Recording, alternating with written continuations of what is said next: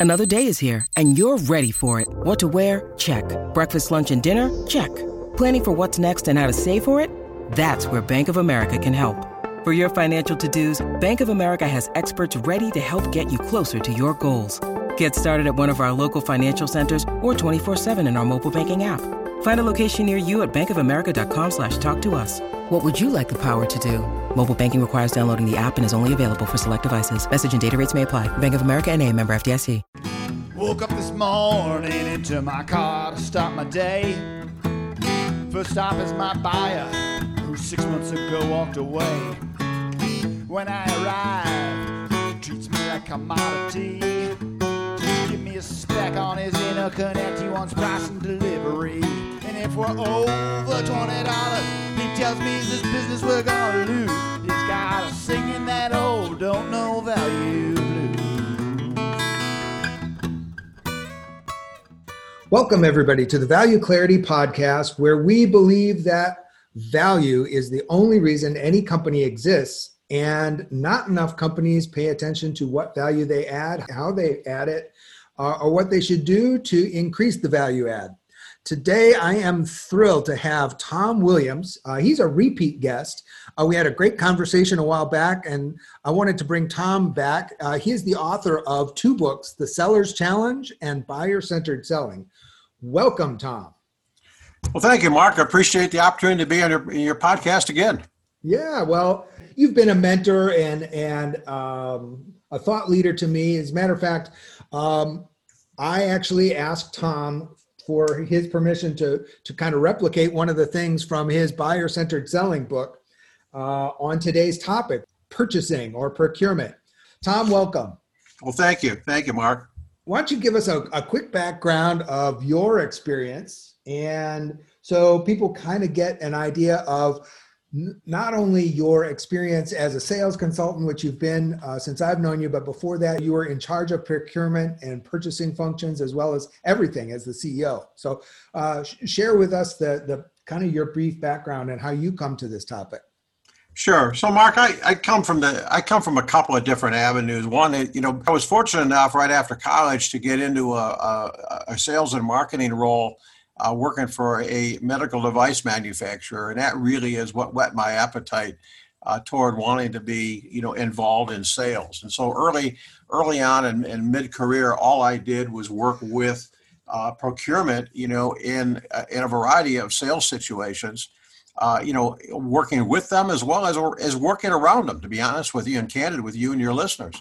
Uh, and then I had an opportunity to go to work for one of my customers, and actually became a hospital CEO and, uh, and, and spent about three years of my life in that role where I managed procurement. So, and then I had after that, I started a medical services business where procurement was a key function within our organization uh, and I managed that function. So I've really seen procurement from two two sides of the coin.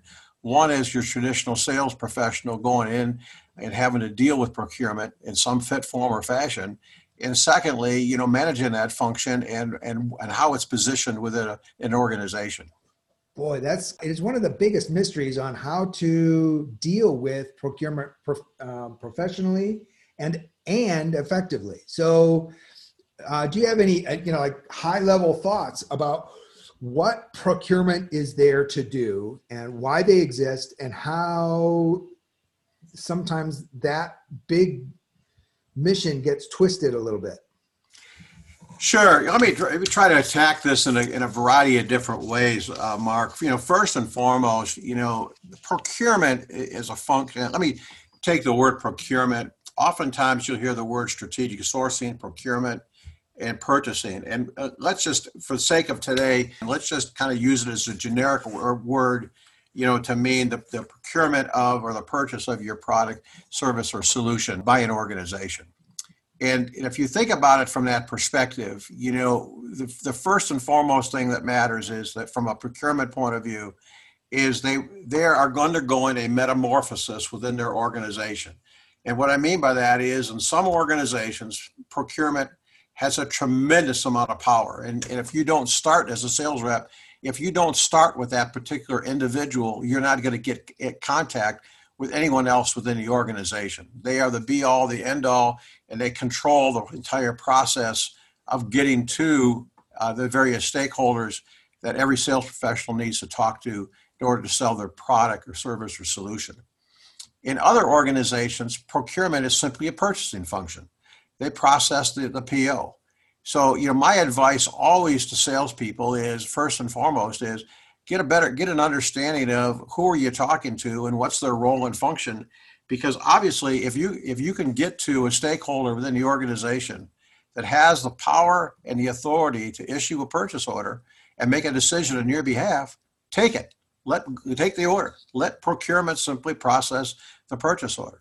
In other cases, you're going to be forced to start with and start with procurement and there it helps to have a deep and rich understanding of what is their role and function, why is their role and function, you know, viewed so importantly within the organization, and then what are the types of things that you know that they measure and look at, and how do you, you how can you best effectively understand how to work the, the most effective and efficient way with them to achieve your your end goal. That's extremely valuable advice.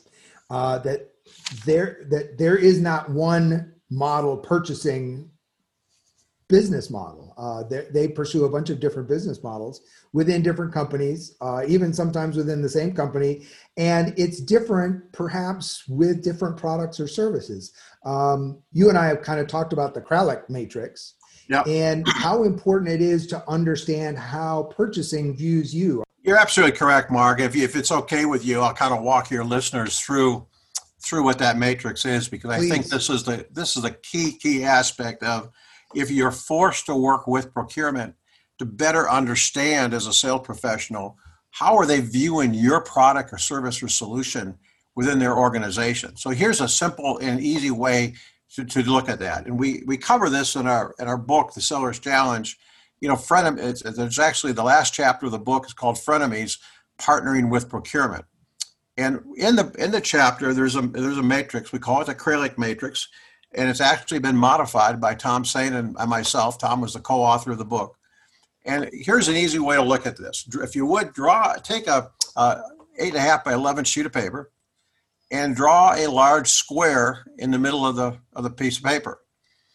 And then within that square, I want you to draw a horizontal line so that you have, in essence, four equal boxes on the on the underneath now that you've got that underneath underneath the matrix or underneath the boxes and the hor- underneath that horizontal line at the bottom of the bo- bottom box i want you to, to write in the word supply risk and put the word low on the on the left hand side of that and and high on the far right hand side. So, and then on the vertical, so I, yeah I'm, I'm interrupting. So we're drawing a two by two matrix Yep. And one dimension is supply risk. And so that's going along the bottom. And then up the side. Up on the side is the impact on financial results. And again, it'll be low, low to high, low on the, on the bottom, bottom lower left-hand corner, and high at the, up at the top. So now what we can do is we can fill in the four boxes.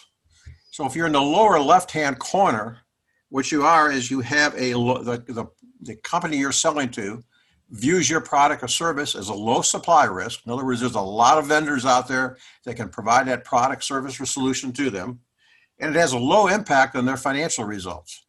So they call that a routine item, and the strategy they use is to give you a contract blanket or PO, but they, they choose you as a vendor based on, on the lowest price, the best terms, and the best conditions. All right. If you go right above that box to above it, it's what we call a leverage item. Now, in this in this particular box or quadrant, what the what the, the supplier or the the buyer that you you're dealing with views you as again a very low supply risk, but now they see a high impact on their financial results if they can drive your price down. So there's what you see is competitive. This is where competitive bidding comes in.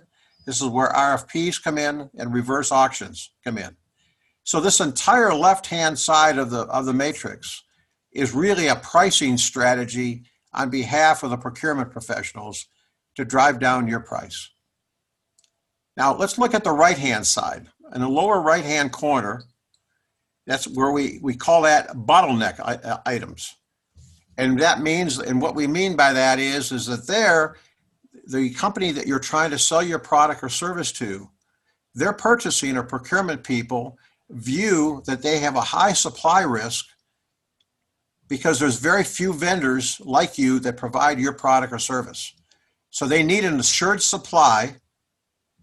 In, and their goal is is to get that assured supply whatever way they can from you. So it might ask you to you know to guarantee inventory. You know, it might ask you to guarantee a certain up amount of uptime uh, with, between your various factories. Uh, they might want to want to hold inventory themselves. But the point, the point of the whole thing is that you have some pricing leverage there because you are providing a true value that is recognized by them and what they want to pursue it. Yeah, I'm going to cut in an example of this. If I'm if I get you right, might be face masks to a hospital. They're a low cost item, but if they didn't have face masks this year, there is a whole raft of revenue that they couldn't generate. They couldn't talk to a patient. And so, in spite of, you know, for the want of a 15 cent mask, they couldn't bill a $250 or, you know, $2,000 or $50,000 surgery. Yeah, that's a great, does, right? That doesn't make sense. Yeah, it's a great example, Mark. And, and, and again, when you're in that lower quadrant, you know, there's, there's not a lot of suppliers that can, that can go and provide what they need when they need it. But keep in mind in this quadrant, your prices, you still have to be price competitive because they're going to look for alternatives, right? Because they need to have that assured supply. So they'll play they'll play games with you, uh, a, you, in terms around price, but you know, but you have some leverage at that point. Now, if you go to the upper right upper right hand corner, that's where salespeople have what we call a value strategy. You know, a, a much more value a value strategy because it's a strategic item. You know, in this case, you are providing some type of product or service that's usually some type of disruptive technology or some type of patented, te- patented technology that oftentimes is a key component within one of their products that they manufacture. So they need that product or service desperately in order to be successful. So there's where you can create a tremendous relationship with, with procurement. And typically, when you hear procurement professionals say, you know, we really want to build relationships with, with our with our vendors or our suppliers. It's this quadrant that they're talking about. It's not the other three.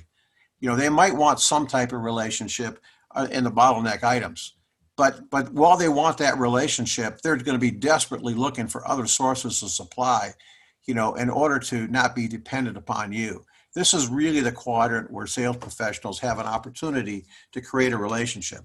And so this right side of the matrix is all about creating value, right? The left side is all about how they're going to view you in terms of pricing. Yeah. So this is a tremendously valuable uh, matrix for salespeople to understand and understand thoroughly because it tells you immediately where you how your product is being perceived by the organization that you're selling to. Yeah.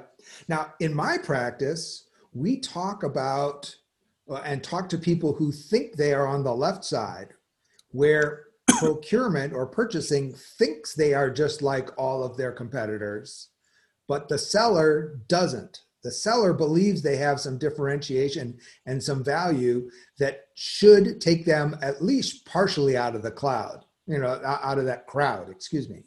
And so it's important to understand that value and that differentiation in terms of the outcomes it gives your customer because purchasing doesn't care that you're the only one in green unless green gives them some business outcome. Yeah you're absolutely correct. You can differentiate yourself in any of the you know any of the boxes. It's the one that's the most difficult is uh, is the leverage items in the upper left hand corner that's really a problem that's, that's best served by marketing and senior management within your company because the, the market is saying we view you as a commodity. Now let me let me back off that for just a little bit and tell you that, you know one caveat to that. You know i mentioned that there's rfps that are you know are fit into that that quadrant. And the thing to be careful about with rfps is, re, is for salespeople to remember and understand that there's four different distinct types of RFPs, right? The first one is what we call a fair RFP, and this is where the RFP identifies the specifications and the requirements that are essential to the to meet the buying organization's needs. So this is one that hasn't had any influence of outside outside entities. This is a, a true understanding internally of their specifications and requirements. The second level, the second type, is what we call a favorite RFP, and this is the one, Mark, you and I have been exposed to many, many times in our own personal lives and as well as with uh, with our clients. This is where the RFP has been written or at least been influenced heavily by one of your competitors. And so they have a favored, it's what I call a favorite RFP because they have a favorite that they, they're going after. The third type of RFP is what I call a fake RFP. And this is where the buying organization is very satisfied with the products and services you're providing.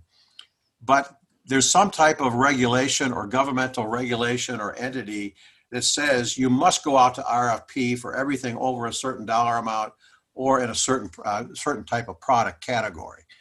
And then the last one is what I call a forced RFP. And this is the one where someone within the procurement is really not playing a win-win philosophy. They're playing a win-lose. And by that I mean is they're satisfied with your product. You know, they know that the end users are satisfied with your product or service. They might even be satisfied with your product or service.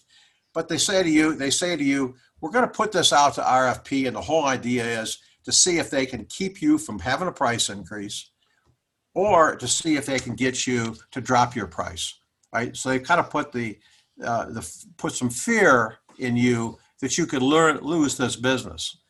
So that's the that, those are the four different types of RFPs, and so again, when you're put, when you're thinking about this Kraljic matrix, you have to also think about the different types of RFPs that the, the buyer is going to be potentially using on you.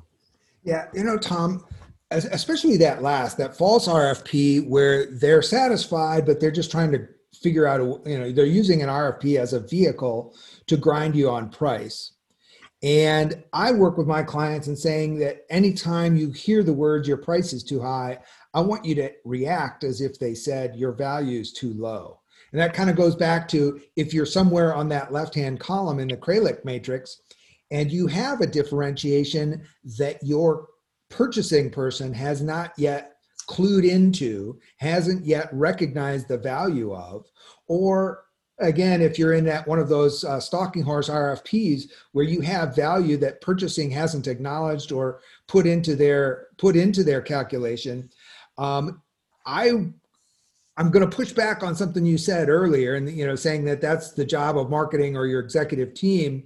Um, it is your job as a salesperson. If there's some value there, regardless of what your marketing or executive teams have done, it's your job to convert that in the customer's mind into a differentiated perception in that mind of your customer because the commission for waiting for marketing to do that is just not good enough to spend.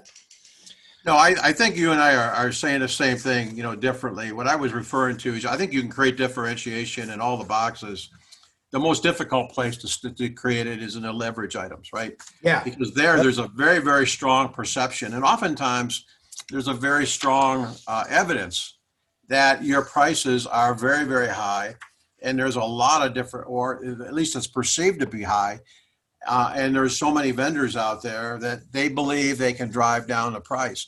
So the strategy from a company point of view is you got to take cost out, yep. and you've got to make the buying experience so so seamless and so frictionless that they perceive some type of differentiation.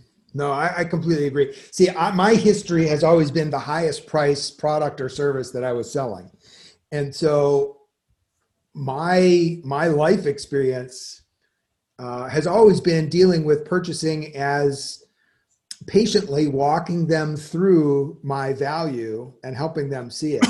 And so I've I've got this bias, if you will, that purchasing knows, and I've talked to a couple purchasing executives, and they're chartered to buy on total cost or total value, but especially the, the, the less experienced the purchasing agent, you know, the more junior they are in the organization, up to surprisingly high levels, they know that they need to buy on value, but they aren't necessarily taught what value is. And you can't expect them to know what value is for every one of the commodities they buy, what differentiation turns into a benefit for them. That's not purchasing's job. And they, quite frankly, are way too busy to intuit that for themselves. And so it's it's our job as sales professionals to articulate that to them, help them understand, and then help them validate our claims and our predictions of what value their company is going to achieve through some of their own resources inside their own company. Yeah, I couldn't agree more, Mark. I think part of it is is for the salespeople to understand how sophisticated is the procurement department within the organization in which they're selling to. So there's going to be a big difference between a, you know procurement function and a small you know or mid-sized company versus you know a company the size of Apple, for example. Uh, you know the level of sophistication is going to be different. But the thing to keep in mind, the salespeople need to keep in mind, is is that the procurement function is growing in importance within every organization. And the reason for that is the reason they're getting a seat at the C-suite table is because of the impact that they have on, on, on pricing, the impact they have on, on buying green, the impact they have on product innovation, uh, the impact they have on mitigating, you know, supplier risk. And so they're becoming to be they're becoming to be a force to be reckoned with because they're um, they're now going from a tactical relationship within their organization to one that's much more strategic. Um, and so, you know, it's important for salespeople to get a handle on and understand where where they their product or service fits within that organization, as well as how does procurement, how's the, what's the level of sophistication of procurement. But again, I, I, I want to go back to what I, I stressed earlier. In many organizations, salespeople are told by their sales VP, don't go to procurement, just let them issue POs. And if you could, and by gosh and by golly, if you can go and, and, and sell your product or service in that in that market segment, do it. Take the order with the, and go to whatever stakeholder that you're normally that has the power and the authority to give you the, the PO or issue the issue and say this is the vendor we're going to we're going to buy from. By all means, do that. But you're going to run into situations where you're going to have to go through procurement. I've got a litany of clients that that's where they have to start. That's where they have to work from. Now, there's a third alternative as well, and that is, and it's not for everybody, but that is in some cases, you have to stand your ground and you have to say, I'm not going to do that. You know, what, whatever procurement wants. And I'll give you a classic example. And I recognize I'm in a little bit different situation uh, from because of I sell consulting services and I can I sell training, sales training. So I'm in a little bit different uh, uh, uh, position than a lot of folks are. But I'll give you a classic example. You know, I had a, uh, an engagement a large consulting agreement uh, engagement about a year and a half ago with a client, and we'd agreed on the price, we agreed on the on the, on the deliverables, agreed on the timing of when to start it, uh, and uh, this was with a senior VP of, of sales and the CEO. Uh, and then I and then I was immediately told we need to get you set up as a vendor. So I have our somebody from procurement contact you. So procurement sent me a 28 page document wanting to know everything about number of offices we had and locations, you know, our green policy, you know, a number of, of how we, we brought product into our into our organization. They wanted to know our FDA clauses. Every, I mean, it was unbelievable all the stuff they wanted, and all and Mark, all good content. If you were a vendor that provided those type of, of, of minor products or services within their organization, it didn't fit us at all. The second thing the procurement wanted was was after I filled this questionnaire out, the next thing he told me is we're going to renegotiate the price because the price is too high. So I immediately explained to him that you know we'd already negotiated a price.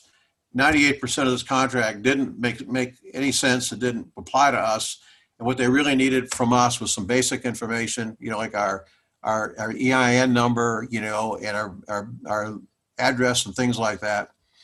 And you know, he told me in those small terms, if, if I don't fill out this form and we don't renegotiate the price, we wouldn't be doing any business.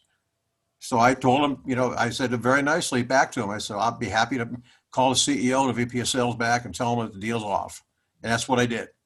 And you know what? After I got the, left the voice message, it was 30 minutes later, I got a call back saying, you don't need to fill out the form. and the price is not going to be changed. And procurement will send you an updated, revised form within uh, within the next couple of hours. So you can push back.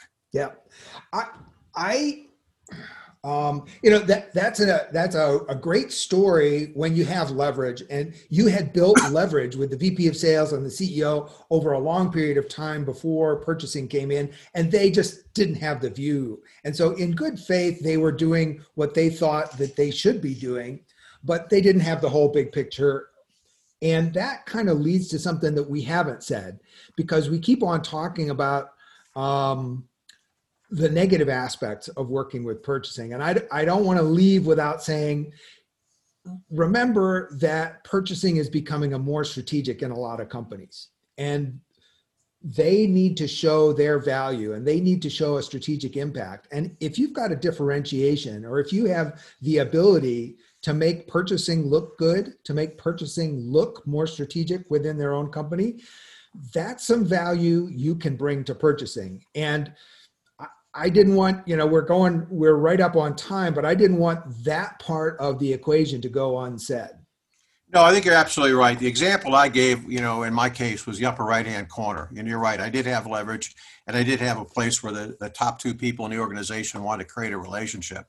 But which, one of the key ways to work effectively with procurement is to ask them how they're how they're measured, whether they're key performance indicators. And once you understand what those key performance indicators are, if you can tie your differentiation back to one of those factors uh, and metrics, you can become you, you become one of their biggest fans. So it's not all it's not always around working around procurement. It's you can you can work around them and you can work with them. And I think the message I'm trying to, to, to leave you know, your audience with is understand procurement and where they are. And you know and but take the take the order whatever the easiest way you can but recognize procurement every dollar procurement saves drops straight through the bottom line. And at some point in the near future every sales rep is going to be forced to deal with and go through procurement. We're not going to get away from that. Yeah you know. They're too important a function yep. and they're growing in terms of uh, importance year over year yeah, and so the you know the lessons is procurement isn't one thing. They don't pursue one model. They don't look at us one way, and so it's just like any other job in sales. There is no canned approach. You have to approach each individual procurement relationship as the precious individual jewel that it is. And it's nice to have this, you know, the, the background to have to understand where they're coming from but there is no substitute for figuring out how each individual relationship should work. Absolutely. Could agree more. Yep. So, Tom, thank you so much. Uh, give people a little uh, ability to, to reach out to you and to uh, take advantage of some more of your wisdom and counsel. Mark, I always enjoy connecting with, uh, with, with, with listeners on LinkedIn. Uh, I also, um, so just if you want to go to and send me a LinkedIn request, I'm happy to do that. Uh, I accept as those. Uh, they can also reach out to me by cell at 951 515 8159 if they have any questions or they want to provide some uh, some input uh, to this podcast. Happy to happy to uh, have a conversation. And if they're interested in, in one or both of the books, uh, the books are available on Amazon and in bookstores worldwide. That's great. And uh, just because if they try to reach out to you on LinkedIn, there's going to be a lot of Tom Williams. Uh, just there is only one or so Tom Williams uh, who and you're i mean you're the you're the most handsome one. Just have people pick out the most handsome one. But yeah, uh, you're, I, you're I, in Scott, you're about- in scottsdale arizona. So tom williams in scottsdale arizona and that will get you close. And it's uh, he says author sales training consultant uh, helping sales organizations increase deal velocity and win rate so that's the tom williams that you definitely want. Thank you mark. I appreciate the plug. Um, Tom, thanks a lot for your time and and thanks for everybody for joining us on the Value Clarity podcast where we believe that value only exists in your customer's mind even if they're in procurement, which means that your success sits all in your customer's head. Thanks and have a great day. Well, it ain't easy, cause value's in your buyer's brain. If you're selling on only your features, you're gonna drive both of you insane. And if you ignore your customers' outcomes, you're bound to be paying your dues, cause you'll be singing those old don't know value blues.